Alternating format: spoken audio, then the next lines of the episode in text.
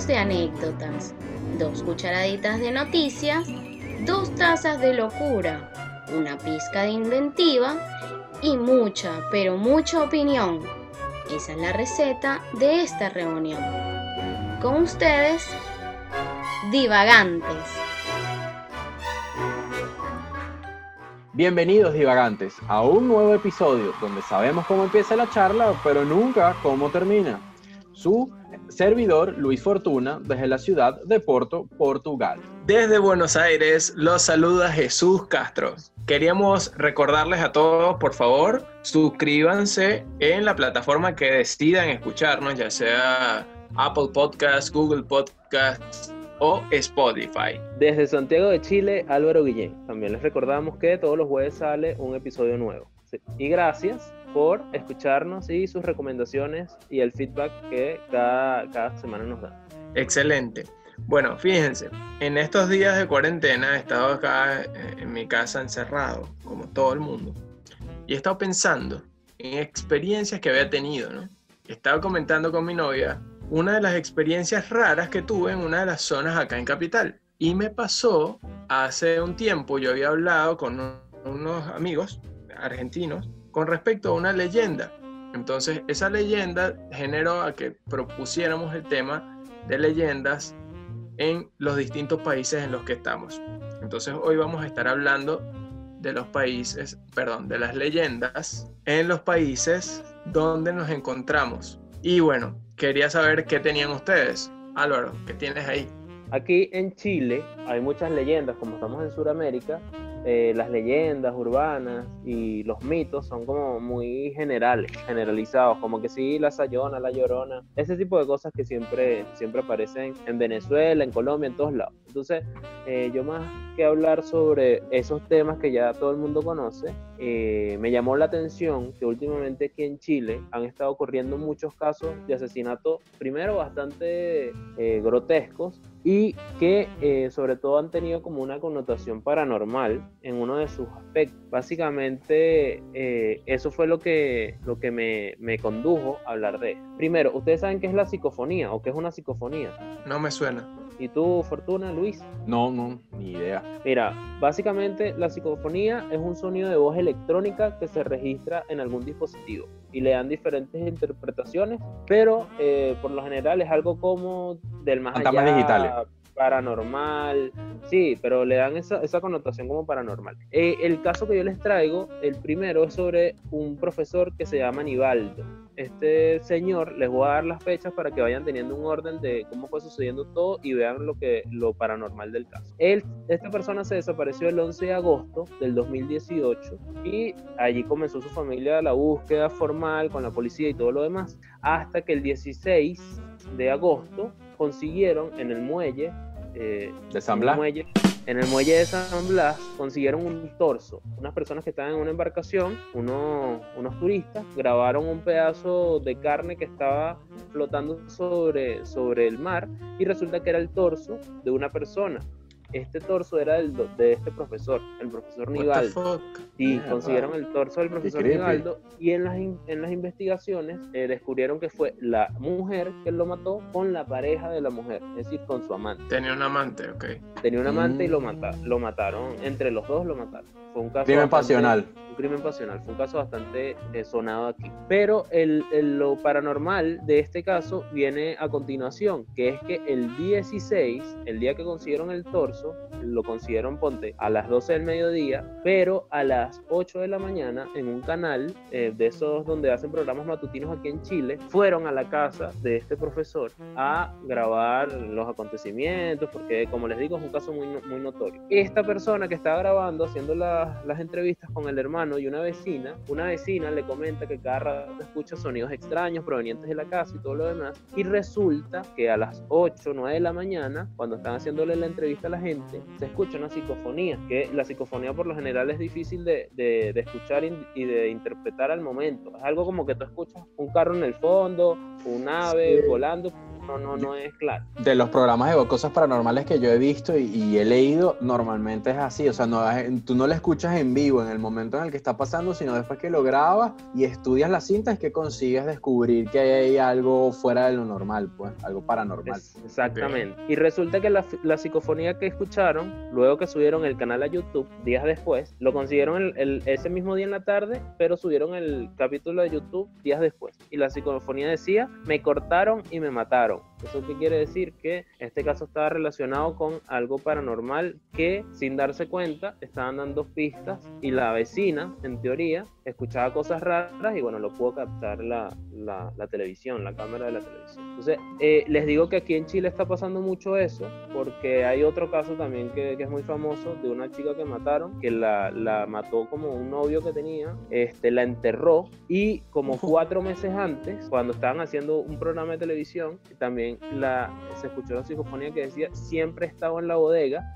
Ponte, eso fue en febrero del 2019 y ella la consiguieron en junio, justamente enterrada en una bodega. ¿Y cuándo se grabó la psicofonía? La psicofonía se grabó el 19 de febrero y a ella la consiguieron en junio del mismo año. Se pasaron bastantes meses, pero me llama la atención que estos casos tan sangrientos tengan como ese patrón en común de esta situación. ¿Sabes qué? Dicen que, o sea, como uno es energía y todo el cuento y todo eso, en teoría uno no termina de despegarse, o sea, pierdes este plano, lo dejas, apenas te despegas de este cuerpo y quedas como flotando, pues, porque eres energía en teoría. Y esa energía en algunos casos se plasma en algunas cosas particulares, pueden ser, no sé, cuadros o cosas, hacen esas manifestaciones que uno ve en las películas, que si cae un libro, exacto, o se cae un cuadro de repente, ese tipo de cosas, porque supuestamente está dejando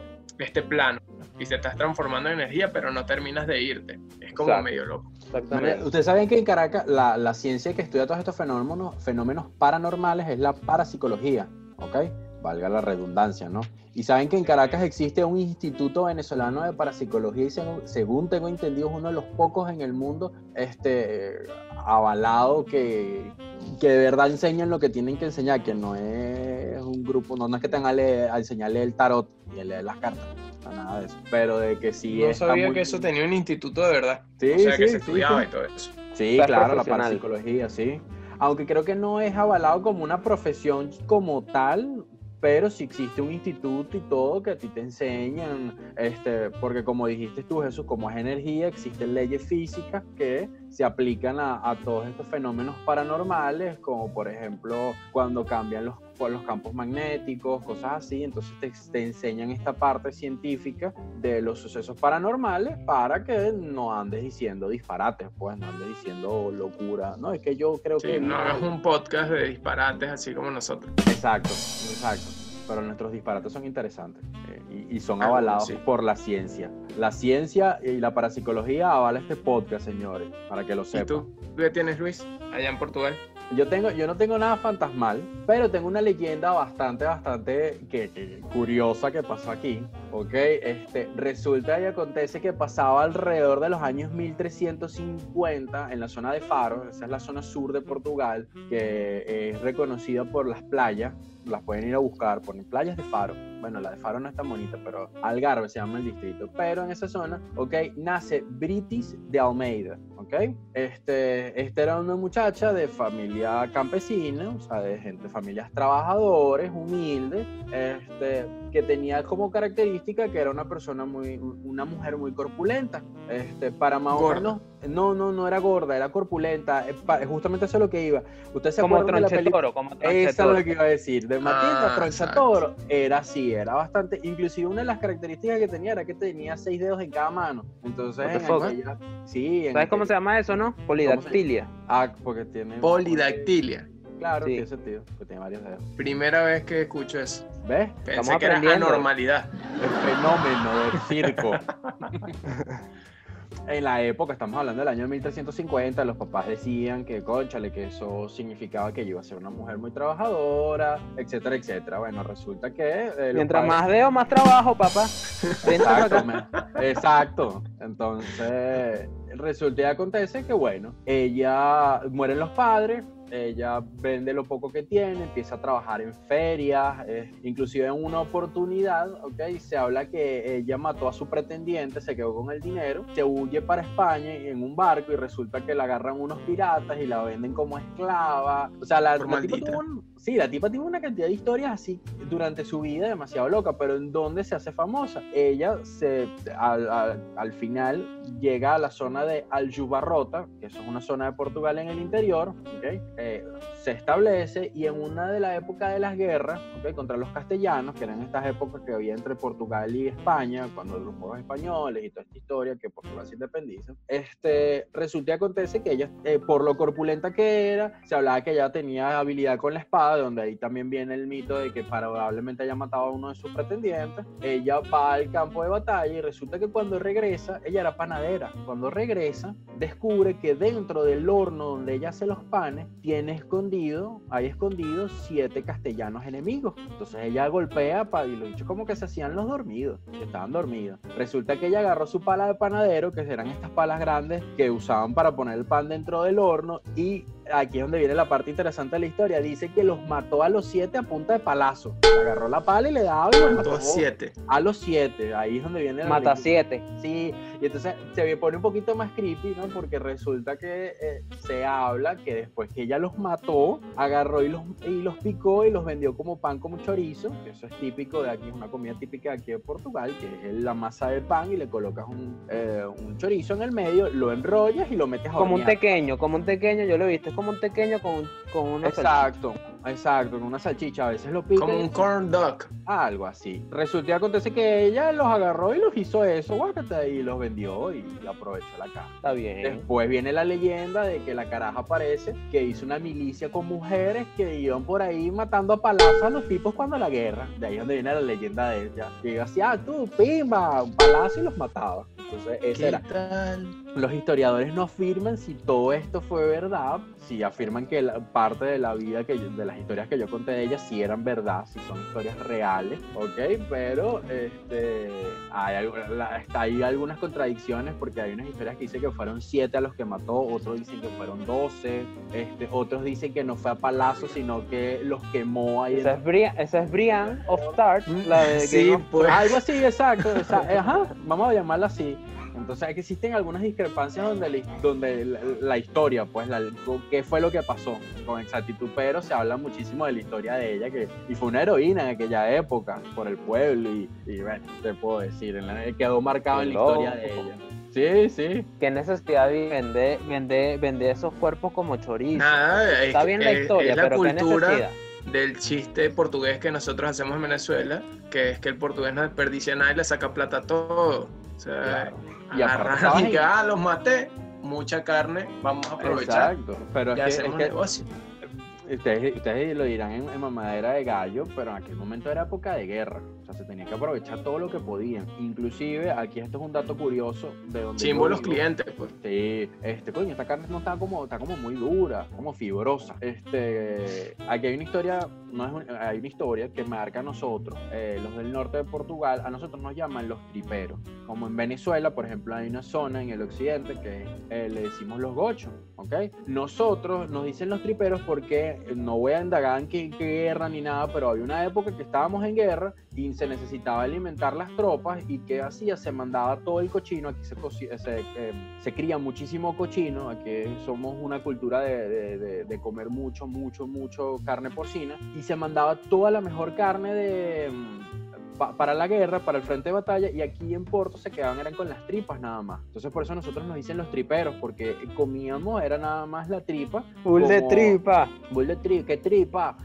Que era lo que se come. Inclusive el plato típico de aquí es las tripas a modas de Oporto, que es muy parecido, creo que es el haggis, que se llama, que es escocés, que es la de la oveja rellena de todo lo que vegetales y carnes y eso. Aquí es igual, pero es con la del cochino. Bien, qué interesante. No sabía nada de eso, está bien. Fíjate el origen de Brian. Ajá. Bueno, se llamaba Brites, la mujer se llamaba Brites. Brites, Brian, pues quién sabe.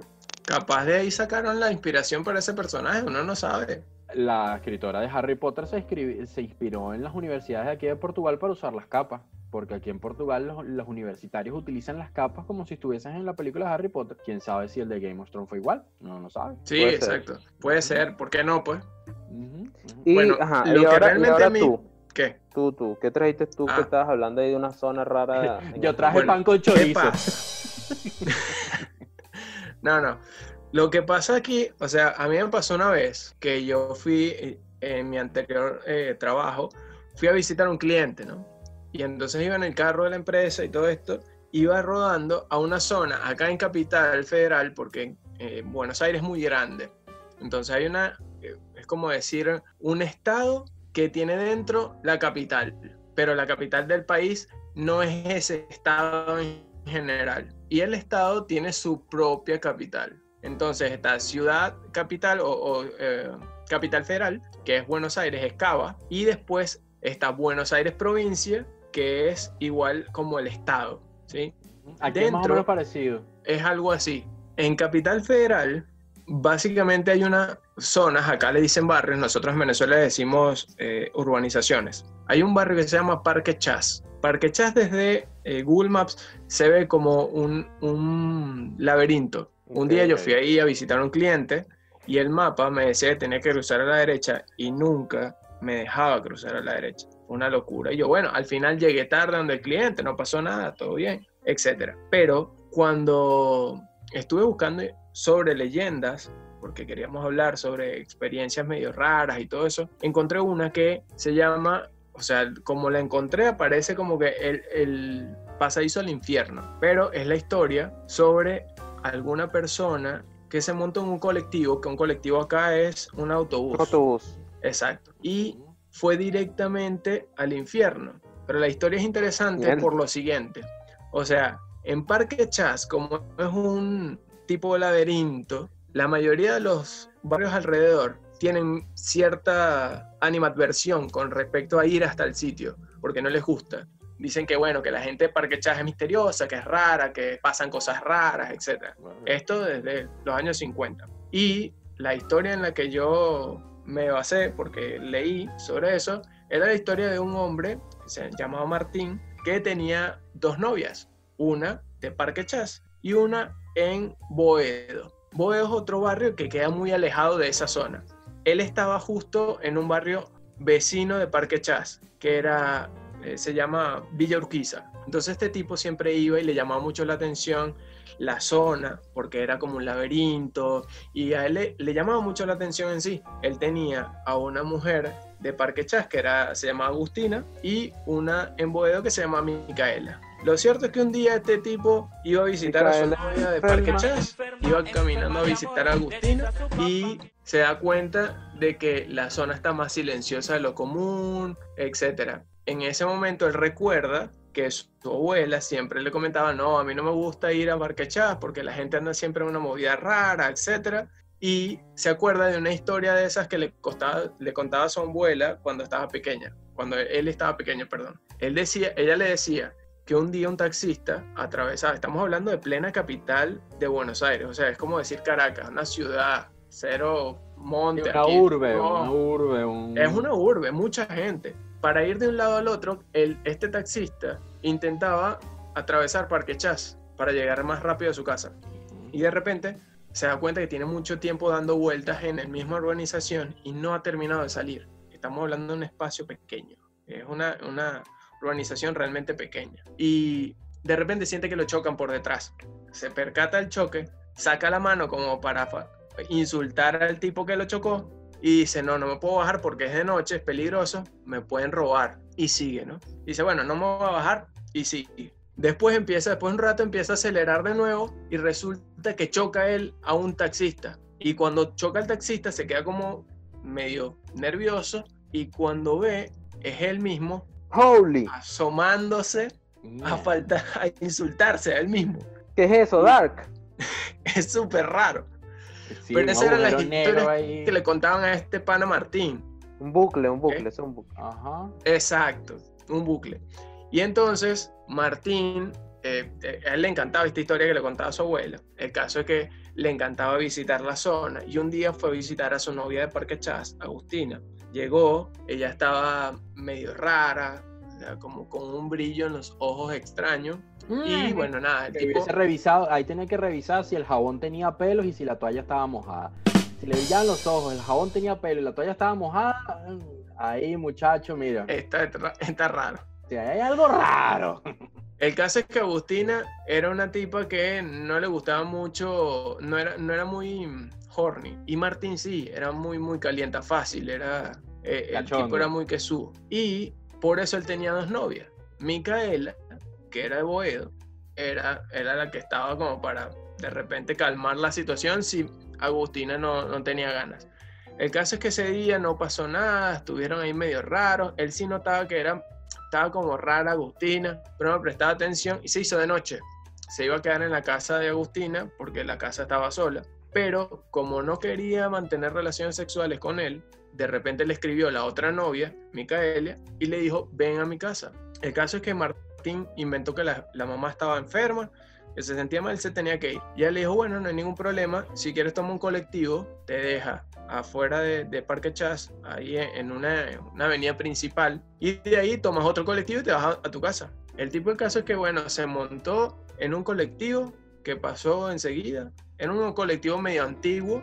Aquí hay una ley que no permite que los colectivos tengan más de 10 años. Ese es el carro de Drácula. Sí. Es algo parecido, pero no era un carro, era un colectivo. Se monta, el tipo, bueno, nada. Dice, si igual esto termina en la avenida, yo me duermo ahorita, cuando me baje en la avenida, o sea, no hay forma de pasarme de parada. Se queda dormido. Al Martín quedarse dormido, no se da cuenta que todo el ambiente va cambiando. Y el caso es que de repente siente un frenazo, se cae del frenazo y se da cuenta que no sabe dónde está. Hay árboles encendidos en fuego, el cielo está rojo, hay sombras por todos lados, el autobús estaba vacío. Verga. Y de repente... En ese pueblo ahí pasa algo raro, en esa urbanización. Es que no es un pueblo. Llegó a Silent Hill, Sí, o sea, el tipo llegó al centro del infierno. O sea, ahí supuestamente la leyenda... es que en Parque Chas hay una línea de colectivo que te lleva al infierno. A la mierda. Entonces, no, o sea, no te dicen qué número es, porque aquí todo se define por números. La línea número tal, no sé, 15, la otra es 152, el 32. Lo seguro es que la línea que te lleva para el infierno tiene vallenato y un colector. Eso es seguro, hermano. Es lo más probable. A mí me gusta el vallenato y respétenme. Bueno, el único no tiene nada malo.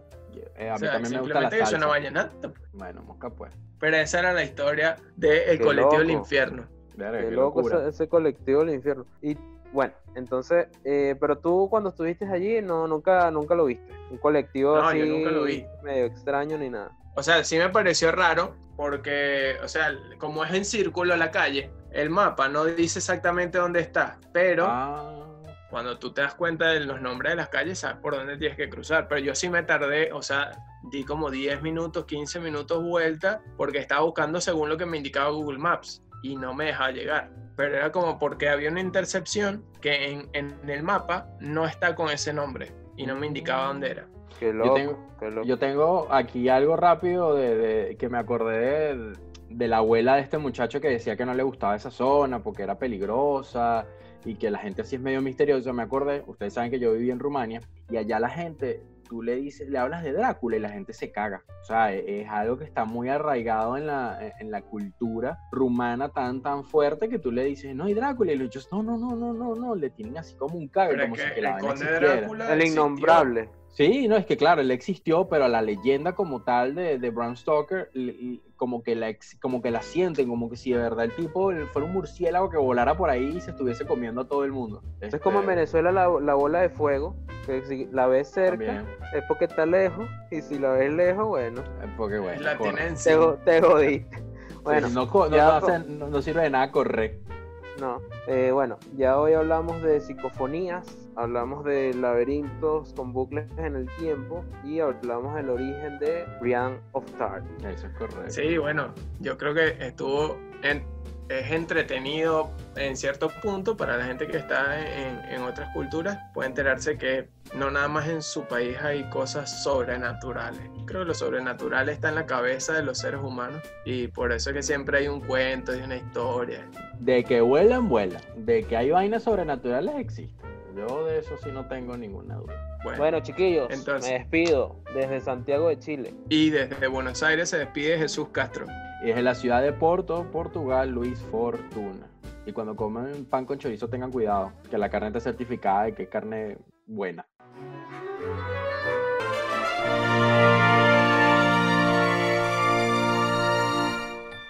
Ya comiste suficiente. Vuelve después para mantener tu cerebro ocupado. Y no te olvides de seguirnos en Instagram y escucharnos en Spotify, Apple y Google Podcasts.